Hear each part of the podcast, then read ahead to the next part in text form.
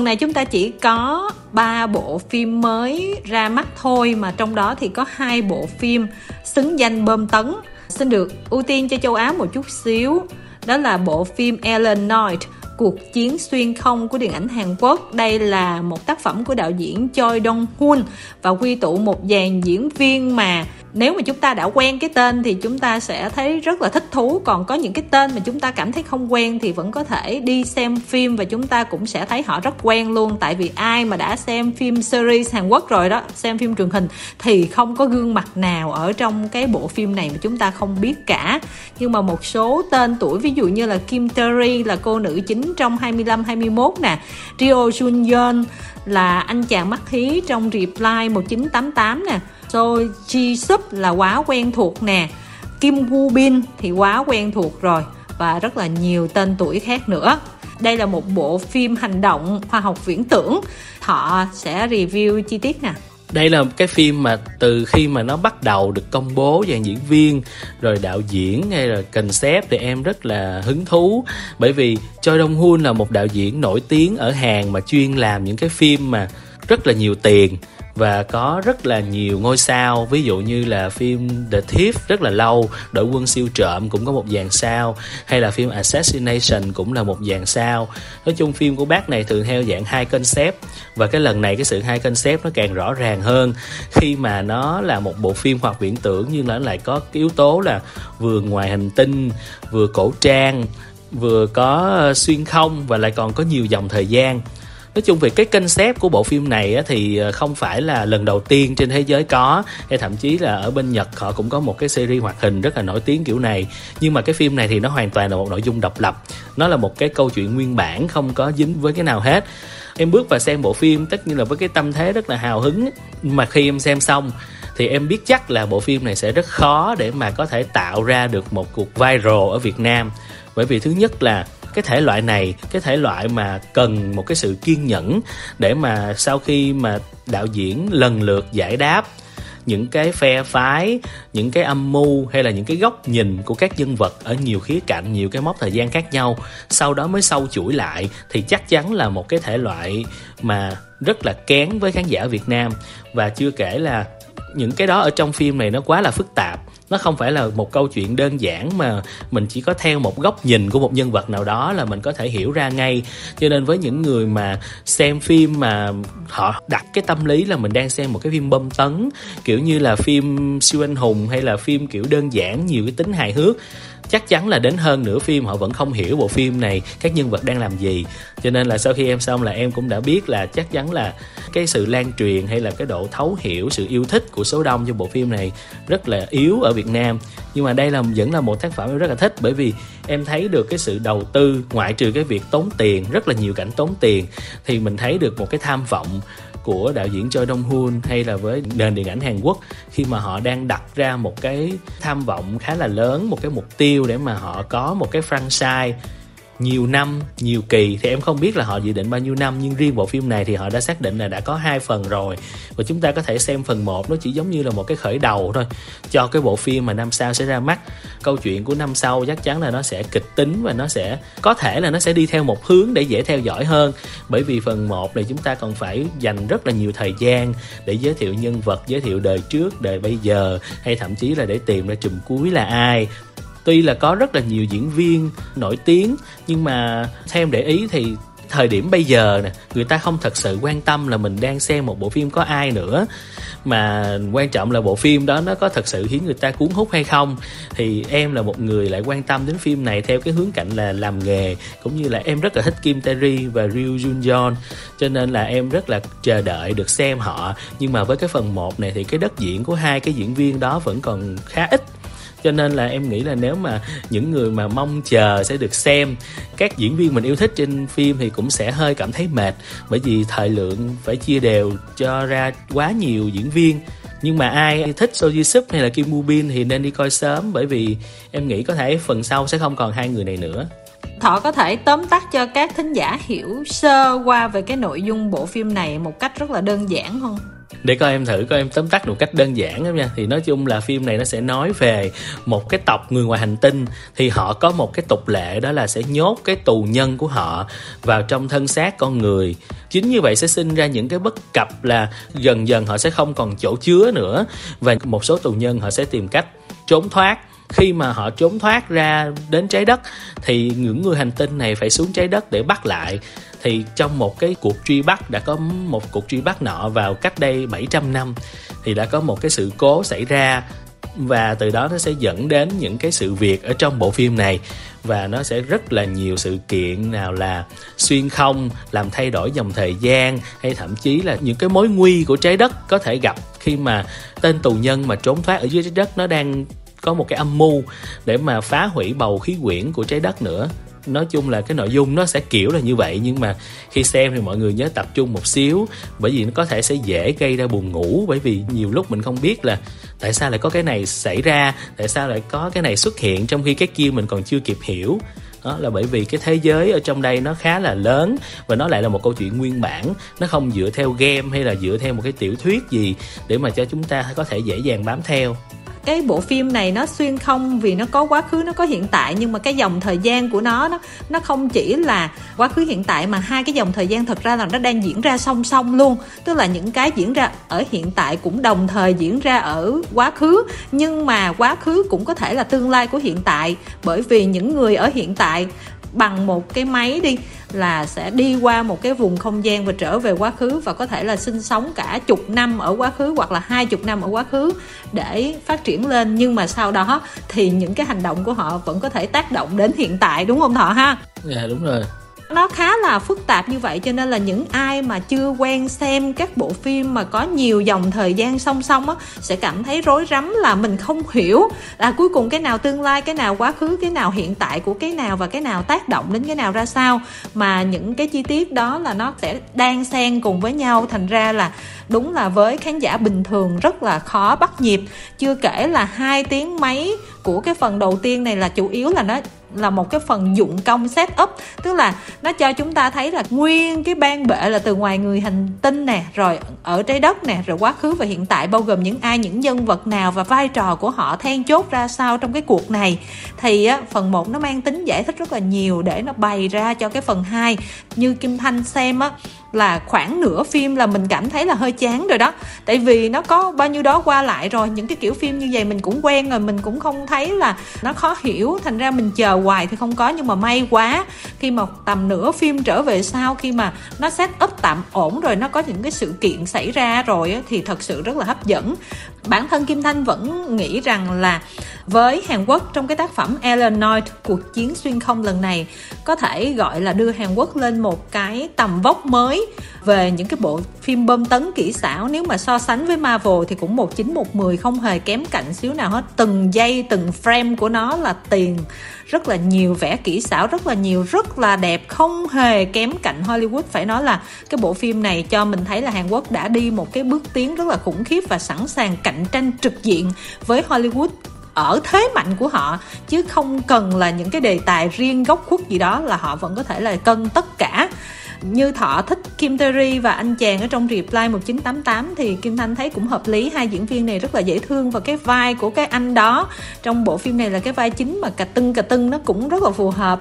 Mà sau này nếu phần hai ảnh mà nửa chính nửa tà thì nó cũng phù hợp luôn.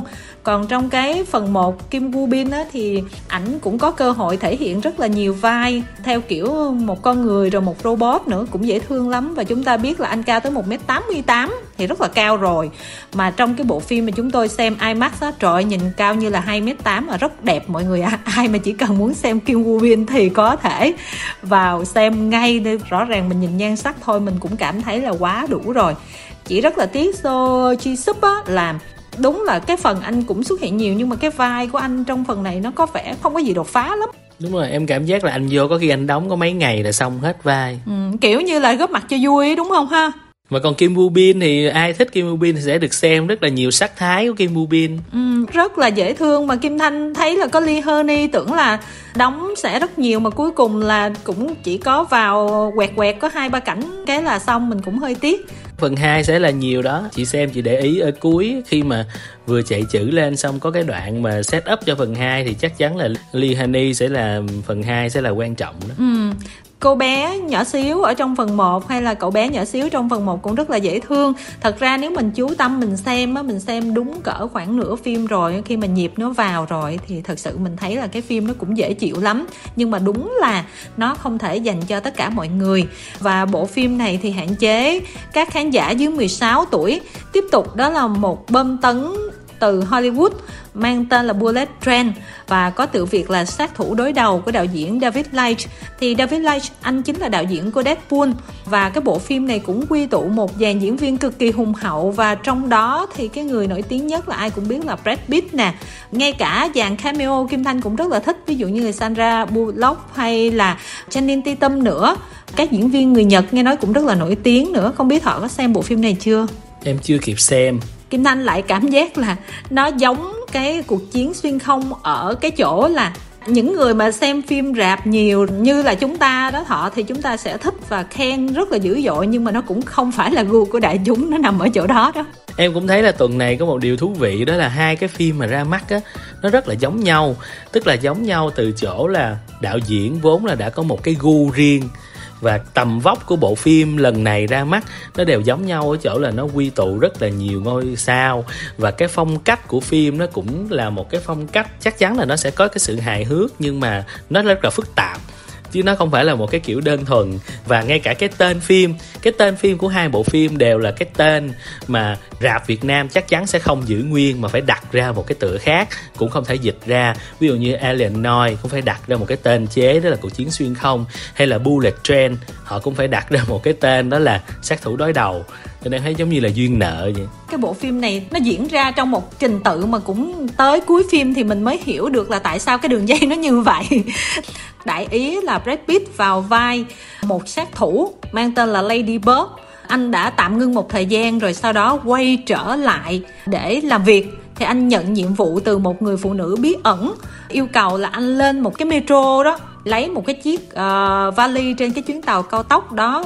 Nhưng mà thật ra thì cái câu chuyện đó nó không hề đơn giản. Có rất là nhiều người muốn tìm cái vali đó và nó có những cái dứt sắc với nhau.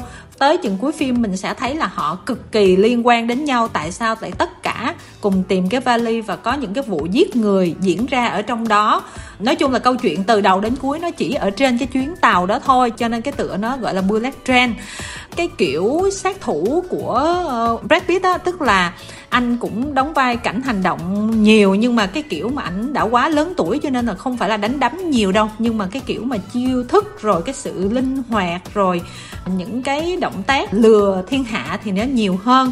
Và ảnh sẽ có những cái phần hài quái quái và các sát thủ cũng được tạo dựng theo những cái style rất là riêng, tức là mỗi người sẽ có một cái phong cách quái dị khác nhau, từ cái bề ngoài cho tới cái cách ăn nói, cho tới cái tính cách hình sao, tức là mỗi người đều có một cái dấu ấn rất là đậm nét ở trong đó. Cái phần thoại trong bộ phim này nó hơi nhiều đoạn sau nó còn đỡ, nhưng mà cái đoạn đầu thì các diễn viên thoại với nhau, nói với nhau rất là nhiều và kim thanh nghĩ là khi mà xem cái thể loại này, khán giả của việt nam vốn dĩ là mình không có quen với cái văn hóa của us uk rồi, mà lại còn nói nhiều thì mình sẽ cảm thấy rất là lạc lõng. Tại vì cái văn hóa nói chuyện nè, rồi những cái kiểu đùa nè, và đặc biệt là những cái bộ phim truyền hình, những cái series mà nổi tiếng ở nhật hay là ở bắc mỹ đó thọ, mà nó tạo nên thành cái đời sống văn hóa và nó ảnh hưởng đến con người ta về cái tính cách luôn đó. Ví dụ như kim thanh ở trong đó, kim thanh không xem cái cái series nào ở trong đó cả thành ra hả, nguyên cái bộ phim lấy những cái tác phẩm đó ra làm nền để minh họa cho tính cách của các sát thủ đi. Thì kim thanh lại không có hiểu được à thực ra là cái tác phẩm đó như thế nào. Mình không hiểu là tại sao nó lại thú vị với những cái chi tiết đó thì cái đó em nghĩ là cái đặc trưng của cái ông đạo diễn này những người mà coi ờ, cái Deadpool phần 1 cái đại chúng cũng từng rất là question là tại sao bộ phim này được giới chuyên môn ca ngợi về sự hài hước, trong khi nếu mà không thật sự có cái phong nền về văn hóa Âu Mỹ về phim ảnh là lúc đó người ta cũng sẽ bị rớt nhịp. Em nghĩ ở cái phim này, cái độ đó nó còn cao hơn. Đúng rồi, rất là cao và không chỉ là những cái series hoặc là những cái phim gì đó là của US UK đâu, mà là còn có những cái series của Nhật. Ví dụ như thợ thọ thọ xem là thọ có thể sẽ biết một chút xíu nha. Nhưng mà kim thanh thì cũng không có xem cái gì của nhật hết, cho nên là mình cũng sẽ không hiểu là cái đó nó tác động đến cái nhân vật, rồi cái tính cách và cái nhân vật lúc đó xuất hiện ra thì nó mang ý nghĩa như thế nào. Thành ra là mình sẽ thấy nó bớt hay nè. Và cái hài, cái kiểu nó nó cũng hơi có một chút xíu hài, gọi là black comedy tức là hài đen đó. Theo một cái trường phái cũng khá là khó gần với người châu Á. Nói chi là với các khán giả mà xem phim ở Việt Nam nó là một thử thách đối với khán giả đó. Nhưng mà bù lại là cái phần hành động của nó lại cực kỳ à, hấp dẫn. Nó đến không chỉ từ Brad Pitt mà còn nhiều dàn sát thủ ở trên con tàu đó. Mỗi người sẽ có một cái chiêu thức khác nhau và đánh kiểu uh, cao bồi cũng có mà đánh kiểu Nhật cũng có. Nhưng mà chính vì nó nó có liên quan đến Nhật cho nên nó là trời có những cái đoạn nó rất là bạo lực máu me khủng khiếp luôn. Cho nên là mặc dù đã bị cắt bớt rồi nhưng mà phim này vẫn hạn chế các khán giả dưới 18 tuổi. Có một cái điểm thú vị nữa là cái bộ phim này cái phần âm nhạc khá là hay. Kể cả nhạc tiếng anh hay là nhạc nhật á, họ làm lại để họ bỏ trong bộ phim này. Thì kim thanh mặc dù mình không am tường lắm nhưng mà mình xem mình cảm giác nó rất là hút. Nhưng mà tụ trung lại giữa hai bộ phim này thì Kim Thanh cho rằng là cuộc chiến xuyên không dù sao nó cũng khá là gần với người xem hơn là sát thủ đối đầu. Và đó là lý do tại sao mà nhiều người nói là, ôi, hai cái bom tấn ra ầm ầm mà ai cũng khen, khủng khiếp đến như vậy. Brad Pitt được khen quá nhiều như vậy, ai cũng được khen quá nhiều như vậy. Mà tại sao top một phần vé vẫn là dân chơi không sợ con rơi sau một tuần công chiếu? Cái này là có thể gọi là ekip của anh Tiến Luật cảm thấy rất là may mắn đó là bởi vì hai cái bộ phim mà đáng lẽ là khi mà nó ra mắt ở cái nước khác thì người ta sẽ rất là lo ngại nhưng mà ở Việt Nam tuần này thì nó lại an toàn với lại một bộ phim mà có thể chạm được vào cảm xúc của khán giả Việt như là dân chơi không sợ con rơi. Đúng rồi, giống như là Star Trek hay là Star Wars mà chiếu ở những cái quốc gia khác, là những bộ phim khác là rét liền. Nhưng mà chiếu ở Việt Nam thì mọi người cứ yên tâm đi, tại không có ai coi vâng và bên cạnh hai bộ phim đó thì tuần này có một bộ phim khác nữa, bộ phim kinh dị mang tên là nhập hồn tự nhiên mình nói hai bộ phim bơm tấn xong rồi đến cái bộ phim này. Ngoại trừ cái tên tiếng việt của nó quá là sơ sài, đó là nhập hồn. Nó còn là một phim từ thổ nhĩ kỳ mà tên của diễn viên, đạo diễn em nghĩ cũng không ai biết đọc, mà thông tin của nhà phát hành đưa ra nó cũng không thể nào đơn giản hơn. Đó là bộ phim dựa trên sự kiện có thật về lời nguyền gia phả tại Madin, một thành phố tại thổ nhĩ kỳ. Nhưng mà nếu mà thật sự ai quan tâm đến việc mà thổ nhĩ kỳ làm phim kinh dị nó sẽ ra như thế nào thì nên đi xem nhỉ? Yeah. ok mình có thể xem cái đó như là một cái điểm sáng một cái điểm khác biệt của bộ phim này so với tuần này. Em không rõ là bộ phim này do nhà nào phát hành nhưng mà có vẻ như là họ cũng không yêu thương bộ phim này cho lắm. Thì giống như là quăng ra cho xong tại hai cái bơm tấn nó như thế mà đúng không? Và đặt một cái tít là nhập hồn nữa. Trời bao nhiêu cái hồn của các bộ phim kinh dị nó đầy gác rạp bao nhiêu năm nay rồi